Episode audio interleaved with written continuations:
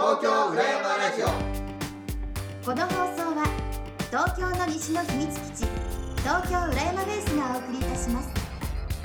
新宿から西へ1時間半秋川渓谷と檜原村の玄関口 JR 武蔵五日市駅前東京浦山ベースからお届けいたします。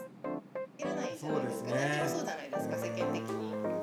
でまああの紙に限らず国産に回帰していく現象っていうのも事実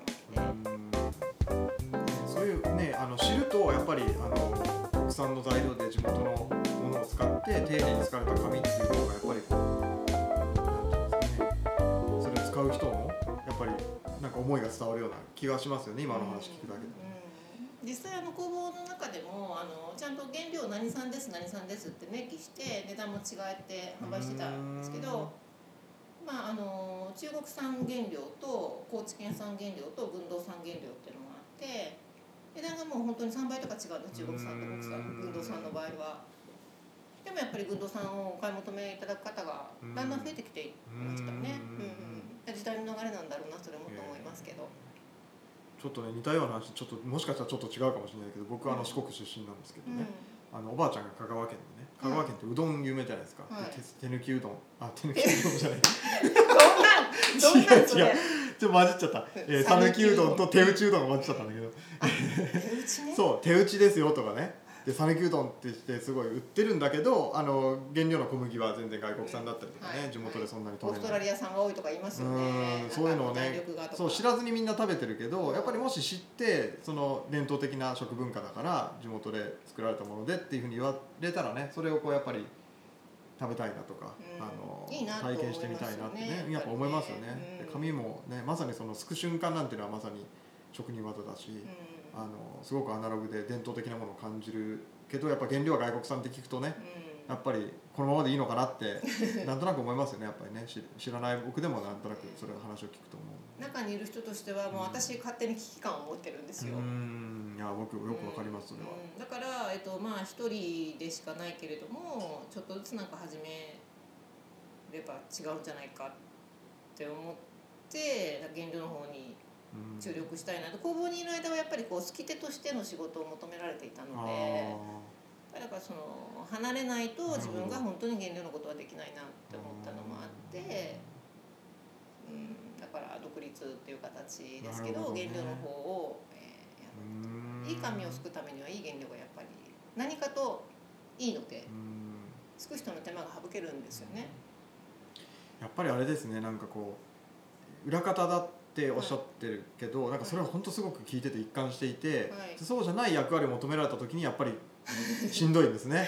そうですね、えすごいな人生相談みたいになっていやーなんかねすごいね分かってきましたよ、うん。うん。でもそれで本当はあのもう原料というか、はい。あのそれを育てて、まあ、人がこうやらないというか注目されてないけど大事なことを私はやりたいな、でもそれやるには工房にいてね好き手でとして働いてるとそれが、まあ、納得いくまでできない。いやー純粋ですね すごく。そうなんだ、でもいやでもねあの、まあ、仕事って考えると,、うん。えー、と原料を生産するって、はい。あの普通例えば何かものづくりって大抵そうだと思うんですけど最後にこう作るところで付加価値がこうわって上がるじゃないですか、はい。で原料っていうかその、えー素材というか、い。そっちに行けば行くほどまあなんていうか、えーお金を生みにくいというか、はい。大量にはい。さばかないといけないとか、日本でやると人件費がかかってなかなか難しいとかね、でもあえてが和紙が廃れた原因の大きなそうでしょうね。原因の一つなのでね。でもあえてそこが大事だからそこをやろうっていうふうに。たいなと。うーんなるほどだからまあそれはあのそうやっていろんな人に話をした時にでもさじゃあ実際その原料が欲しい人ってどれぐらいいるのって言われるとそうなんだよねって話にもなるんですけど、うんん。今は、えーとえー出張で紙すきをはい、やるっていうものとそれから、えー、と原料を販売してます、販売をするっていう、まあ、それは例えばそのこの地域の、まあ、軍道和紙だったりとかっていうことだけに限らず、はい。国産の材料としてはい。全国あちこちに、そうです。ねむしろあの原料としてあの軍道に納めるのはゼロです、えはい、あのそこはゆくゆくそうなりたいなというのはあるんですけど、まあ、大阪のお客様だったり、えん。ーと大阪が一番遠いかな今。うーん。が都内だったり埼玉だったり栃木だったり少量ですけど自分が作ってる量が少ないので、はい。まあ、その原料もあのただのこう皮の状態の原料だったりすぐ透ける状態の原料だったり何パターンかあるんですけど、あその、えー、と構造はい。を育てて、えー、と刈り取るわけですか、はい。刈り取っただけじゃなくて、はい。紙すくうためのこういろいろ下処理みたいのをはい。今ご自宅というかこう、はい。アトリエというか工房でされてて、自宅自宅はい。自宅工房です。自宅兼工房で、はい。なるほどその、えー、と段階に応じて値段設定は全部違うんでうん。あのここからやりたいという上月さんもいるし自分でやりたいという上月さんももうすぐできればいいからという上月さんもいるのでそれはあのそのご要望に応じてというか、ねおー。えーこんな世界があるんですね。材料って言っても。うん。育てるっていうことは何か別に種をまくわけではないんですあじゃないですね。あの本当に増やす場合にはうん。苗からとうか、んあのやる方法はありますけどもともとここ上月の里だったので、ええええ。そこら中にあるんですよ。あ構造って畑でそ育てるみたいなんじゃないんですね。えー、と畑で育てた方が人間は楽です。ああえでも今はそうではないんですか？今山です。はいはいはいはい、はい。あの山のもともと生えてたところ知り合いの方が持ってる山があってうんうん。そこはもともと生えてるのを知ってたんですけえど、えでその方が山があまりにも広大で整備がしきれないおのでー。こういろんなところをパーツに分けていろんな人にうん。ここ整備してここ整備してここ整備して好きに使っていいよみたいな感じでやってるところがあって。じゃあその中にこう構造がよく入るエリアみたいなのがあるわけです、はいはいはうーん。それもあごめんなさい。いはい。お一人ででされてるんうん、基本的には一人なんですけど、うん。まあその山の持ち主さんとあの仲間が手伝ってくれたり、うん。私の髪の仲間が手伝ってくれたり。んは、なはいしてますけど。るほど。いやー五日市にその紙の文化があったからえっ、とまあその紙の原料の構造も今ここでされてるし、はい。えーまあそのふるさと工房っていうのはねあのはい。五日市にありますけど他の場所じゃなくてこの五日市で今やってるっていうのはやっぱりここが紙すきのカルチャーがあったからですか？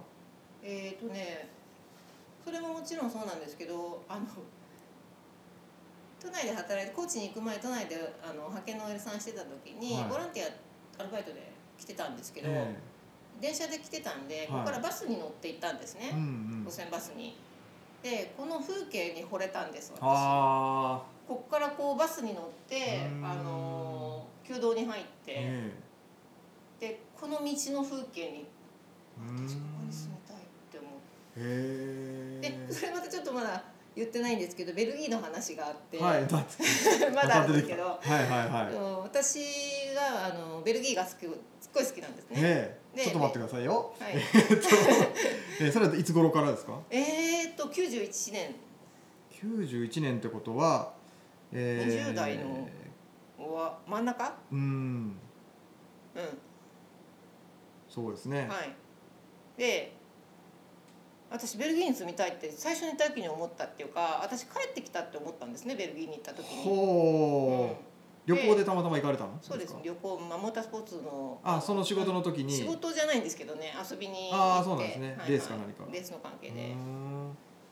で「ああ私ここ住みたいよ」っていうか懐かしいよって思っはい。て、なんでか知らないんですけど。へでそれから5年ごとにベルギーに行ってるんです。で06年にだから1年と6年の1桁が1年と6年の年ごとに行ってて06年にあのワールドカップのドイツ大会もあった時に一緒にそれも見に8カ国ガーって回ったんですけど、おー3ヶ月ぐらい、うーん3ヶ月、うん、結構いましたね。そうですね、でその時に、えそんだけ長くベルまあその中でベルギーにいたのは1ヶ月ぐらいなんですけどそんなに長くいたことはそれまでなくて、今今それまで行ったことない地域にも行ってみて。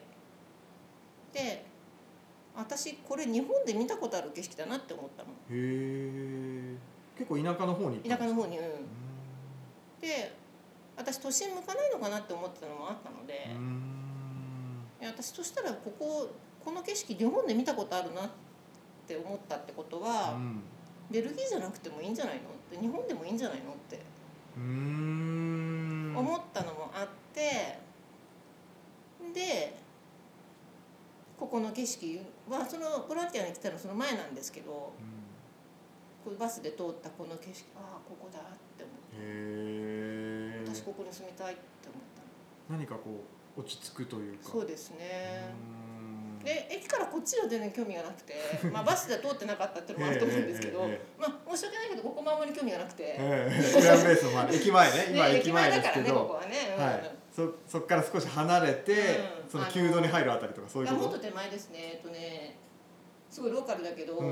あのシオンさんのあるあたり。あああそのこは小田が対岸にこう開けるあたり。あそこは何になるんだろう？上町だっけ？上町そううん上町の交差点の近く。ルのローカルの話題ですけど、えっ、と油屋旅館さんがあったりとか。はいはいはいはい。ね。えっ、とまあ古いまああの五日市はまあまあ炭焼きのねあの、位置が立ってたようなところで、はい。あの日の今言ってるのは駅からまあ日野原街道っていう街道をこう西へ上がっていくあたりですよね、昔からのこう古い多分商店さんが並んでたりとですね。か、あの感じ。うんはい。ちょっとなんていうのかな。古い古い街道の感じっていそうですね。あとあそこでこう左側がちょっと開けて、ええあええの対岸ってその時分かんなかったその間に川が流れてるって知らなかったんですけどうん。小和田のあの山の感じを見てうん。うわーって思あってで旧道に入って、ーうん。うわなんだこ これ私ここ住まなきゃって住みたいっていうへ感じを思ったんですよーね。うん。でそれがあってベルギーに行って日本であるじゃんこの景色っていうのはそれがあったのかもしうれないし。ん。で私日本でいいやって思って、うんん。そうか。まあ自分の故郷でもないし今住んでる場所でもないけど、えーあるなんていうんですかね景色の中で落ち着くこういう場所が自分が落ち着くんだっていうのを、うんまあ、ここで見っけたっていうそうですね。面白いですね。面白いですよね、自分でもへーって。そしたらなんかいい具合にすぐ家が見つかったんですよ、うん。へまあ、これはまあ引っ越せってことだなと。そしたら引っ越したあのさ家の目の前の河原のところに構造が自生してたっていうしかも。ーあそれは来てから知ったんですか、うん。住み始めてからはい。見てたら、はい。ああれ？これってさ。自宅の前に構造が生えてる、はいへえすごいと思って大家さんに頼み込んでそこ一角整備させてくださいって言って、じゃあもう今は自宅の周りに構造も生えてる？ありますあります。河原にはいっぱいありますし、構造ってちなみにどんなどんな形のどんな木なんですか？木なんですか？草なんでえっ、すか、とねそう草木ですね。草木？木と草の間ってこと木です っていうほど、大木にはあの年輪でこうなるものではなくて、ええ。あのそもそも紙に使うのははい。1年ごとに刈り取るので、ほっとけばもちろん大木にはなるんですけど、あえー、と桑と一緒で、えークワってあれですよねあのお蚕の葉っぱ食べさせるあのクワですよね、株があってで紙に使う場合はですけどそれを一株から、えっと10本ぐらいとかにし目かきして少なくしちゃう。うん、芽かきって間引くみたいなことですか、間引くですですけど、まあ、その辺に普通に生えてるやつはあの茶色い皮であ今の時期は刈り取られてればですけどあでも山とかに普通に生えてるものは刈り取られてないままのが多いので、えー、とこうこう伸びたところに ラジオだよ。ラジオでこうとか言って、えー上に上からこう斜めにこう伸びていくわけですか？斜めに伸びますね、うん。でそこからこう葉っぱがまず出るんですけど、はい。葉っぱがそれぞれ枝として成長しちゃうんですよ。国高さんとこあ名前言っちゃった。であの行くとよくわかるんですけど馬の骨みたいな形して背骨があってこうそれぞれこう成長してなるほど。魚の背骨があってこうあそうそうこそう。こうこうこ小こから骨があるみたいな。こうこういう真ん中の一本からこう、うん小さい枝があちこちに出るような。でこうこうなる感じ。うーん。でわさっとこうまとまりになって。だからそう細いところを使うんですか？あ基本的に使わないです。使わない。うん。じゃあ大きくなっちゃったらもうダメなんだ。うん、あの1年サイクルっていうのはそういうことでうん。紙付けに使うのはその脇芽とかも全部摘むんですよ。だからあの育てるっていうのは、まあ、お手入れをするっていうことなんですけど芽かきするんですね。うん。一本のまっすぐな状態で育つように手入れをするんです。その他ここ皮皮を使うんですね。わしには。あ皮構造のあ構の木の、うえーそんなに太くない状態でまっすぐ伸びてる木うんのうん皮を剥いて、ん。それをうん皮のさらに3分の1しか使わないんですよ。だからそこを厚くしたいんですね厚くするためにはあの使わないところは若いうちに取ってしまった方がここに栄養が集中するわけってことはその辺にボーボー生えてるものをただ買って使えばいいっていうんじゃなくて、うん。えー、とその使うまでに一応手をかけてお手入れしなきゃいけないっていう。うん、その方がすく方がすく人が楽。使えないわけじゃないんですそういう原料が。材料として準備するのがうん。その方が楽だっていう、そうですね、でもあの今刈り取られてなければっておっしゃったけど、うんはい。えー、と中川さん以外に刈り取る人いるんですかこの辺りいないと思いますよ。ってことは、えー生えててもほぼ使われてないってことですよね。そうです。あーなんかでももったいない話ですね。もったいないんですよ。だからそこをね、あの結構嫌われ者なんで山の仕事とかしてるとあのチェーンソーであ仮払いで切っても皮が残るんですよ、うんうんうんパッといかない。うんなんだっけな地元でカラムシとかって言います？なんかこう。カラムシまあ似た似たようなもんですけど似たようとかまあじゃあカラムシも強いですね。あもう違うあじゃあうん。別なんだ、うん。別だけど同じような感じ？そうですね。うん。カラムシも織物にしたり帯とかにへしたりするーうー。から、うん。んまあ要はああいう繊維が強いっていう。まあ使わない人からすると厄介者。厄介者。雑草うんですよね、まあうん。うん。雑木というかなんていううか。そそうそう。えー。でしかも根っこで生える竹と一緒で根っこで増えるのであの上切っちゃうと根っこのところからヒュッて出てきちゃうだからすごい嫌われ者なんですそこが難しいところで。昔はそれをこう使ってはい。地元でも和紙を作ってたってことですよね、そうですね。でもそれがね産業にもしねなっていくとしたらなかなかいいですよね。そこをね、うんあの形にしたいなとは思ってはいるんですけど、まあ、何か土地が絡むことってやっぱり難しいんだなっていう。そうですよね。自分家にのね庭に生えてるわけじゃないっていうところがなんか難しそうな感じはしますけど。うん。あとやっぱりその規模がある程度の規模がないと、うん。あのまあそれをうまく活用するっていうってことは買ってもらうっていうことになると思うので、うん。原料として。ある程度の規模がないと、じゃああちょうだいちょうだいって言われてないですっていうわけにはいかないっていうことを考えると、うん。面積的なことそれからうん。人員的なことうまく仕組みを作らないとうん難しい。なるほどね。今はじゃあ規模が小さい。まだまだ興味深いお話は続きますが今回は終わりの時間になりました。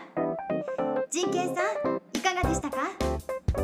はい中川さんのインタビュー5回目いかがでしたでしょうか、えー自分のね地元ではないこの五日市たまたま上月のボランティアで訪れた、まあ、この五日市が中川さんにとって移住しようとまで思うようなね特別な場所になっていったエピソードっていうのが、えー印象的でしたね、えー中川さんの場合には、まあ、ベルギーの風景とも共通するというふうに、えー言っていましたけれども、えーこの五日市の風景がまあ、こう理屈ではなくて、えーたまたまこう訪れた時に感じるフィーリングのような、えーレベルで、えー何か響き合った、えーそんな語りが面白かったですね、えーそういう言葉ではうまく説明できないレベルで、まあ、その土地に惹かれるっていう感覚、えー僕もすごくわかるような気がします、えーそれがねうまく説明できないからこそなんとかそれをこう仕事とか、えー何気ない会話とか、まあ、いろんな方法で表現したいっていう気持ち、えーそれはすごくわかるなって思いました、えそれでは次回の配信もお楽しみにこの番組は東京浦山ベースと愉快な仲間たちの提供でお送りいたしました。